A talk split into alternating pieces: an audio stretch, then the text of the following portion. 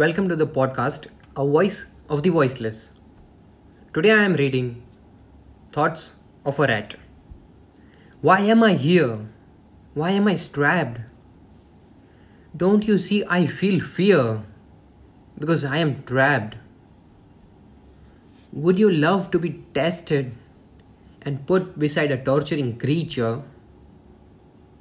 Why isn't all these experiments are not considered as wicked? Because none of this give me any kind of pleasure. It is totally illegal to put humans in cage and do anything. But why is it completely legal to torment me and treat like a thing? I really want you to speak up I really need you as my life's backup.